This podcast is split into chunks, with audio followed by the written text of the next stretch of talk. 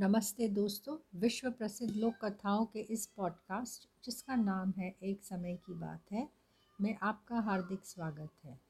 तो चलिए शुरू करते हैं एक नई कहानी, जिसका नाम है चरवाहा बालक और भेड़िए का बच्चा। एक चरवाहा था। एक दिन वह हरे भरे मैदान में अपने भेड़ चरा रहा था। तभी उसकी नज़र एक भेड़िए के बच्चे पर पड़ी। उसे उस भेड़िए के बच्चे पर दया आ गई। वह उसे उठाकर अपने घर ले आया और उसे किसी बच्चे की तरह पालने पोसने लगा।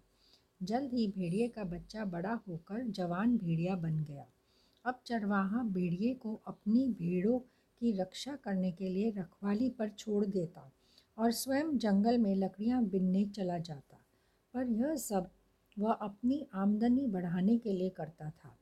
परंतु कुछ दिनों पश्चात उसने देखा कि शाम को जब भेड़ों का झुंड घर वापस आता है तो प्रतिदिन उनमें से एक भीड़ कम हो जाती है।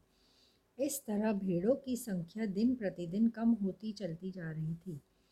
चरवाहे का, को इसका कारण समझ में नहीं आया, मगर जब धीरे धीरे भेड़ों की संख्या घटने लगी तो उसने छुप कर भेड़ियों का, भेड़ों का पीछा करने का निश्चय किया। वह इस रहस्य से पर्दा उठाने का दृढ़ निश्चय कर चुका था। उसने एक कुल्हाड़ी ली और भेड़िए का दूर से पीछा करने लगा। भेड़ों का झुंड चरगाह पहुँचा। चरवाहा वहीं एक पेड़ पर चढ़कर पत्तों की आड़ में छुप गया। दोपहर के समय भेड़िए ने एक भेड़ को गर्दन से पकड़ा और घसीटता हुआ उसे पेड़ के नीचे लाया, जिस पर चरवाहा छुपा हुआ बैठा था। तो यह है रहस्य। चरवाहा धीमे स्वर में बड़बड़ाया। जल्दी ही वह पेड़ से नीचे कूद पड़ा और इसके पहले कि भेड़िया भेड़ को मार डाले, चरवाहे ने कुल्हाड़ी से एक ही वार में उसका गला काट दिया।